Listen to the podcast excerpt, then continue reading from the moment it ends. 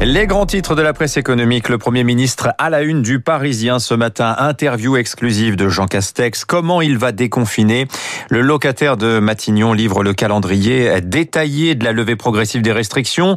Liberté sous jauge, écrit le Parisien. Alors c'est un petit peu complexe hein, selon les secteurs. Il y a quatre jauges successives possibles. 35, 50, 65 et 100%. Un nombre aussi de personnes maximum par mètre carré. Ce en tout cas, c'est une certitude. Un va plaire aux Français et aux professionnels. Ces derniers, ces derniers ne trouveront qu'une seule raison de râler, commande Dominique Seux dans les échos.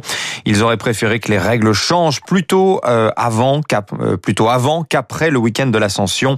La vraie difficulté peut-être sera de faire respecter l'ensemble de ces nouvelles mesures. Déconfinement, mode d'emploi. Vous trouverez tous les détails également dans les échos. Ce matin, les échos qui consacrent une double page au tourisme parisien. Lui n'en n'entrevoit pas de reprise franche après déjà une année 2020 cataclysmique. Un deux tiers des visiteurs étrangers évaporés, des hôtels encore vides à l'heure où l'on parle à 85%. Seuls 60% des chambres en moyenne sont ouvertes actuellement. 100 000 emplois détruits dans l'accueil touristique en Ile-de-France depuis un an. La ville a d'ailleurs lancé une réflexion pour réviser sa stratégie et son offre. Des révélations euh, par ailleurs à la une ce matin du Figaro Saumon sur la chute de Carlos Ghosn. Chute très préparée par Nissan, écrit Bertille Bayard. On peut parler de complot. Nom de code de cette opération, Charcoal, ça veut dire charbon en anglais. C'était le nom de code hein, de l'ancien président de l'Alliance Renault-Nissan. Objectif donc, débarquer Charcoal.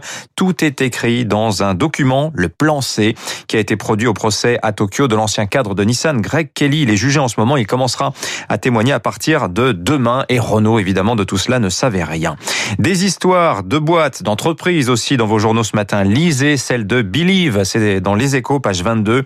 Believe, champion de la musique sur Internet, c'est une entreprise française qui veut entrer à la Bourse de Paris. Elle pèserait 2 milliards d'euros son business. Aider les artistes à s'imposer sur les plateformes de streaming et les réseaux sociaux. Le discours est vraiment passionnant. On est en train de passer, explique le patron de Believe, on est en train de passer d'un monde de copyright, de droit d'auteur donc, de contrôle des artistes par la maison de disques à un monde partenarial où la clé, eh bien, c'est d'apporter dans le long terme des solutions à des artistes de manière beaucoup plus flexible, transparente, avec des termes économiques plus favorables aux artistes. Voilà ce qui explique donc le patron de Believe, Denis Ladegaillerie.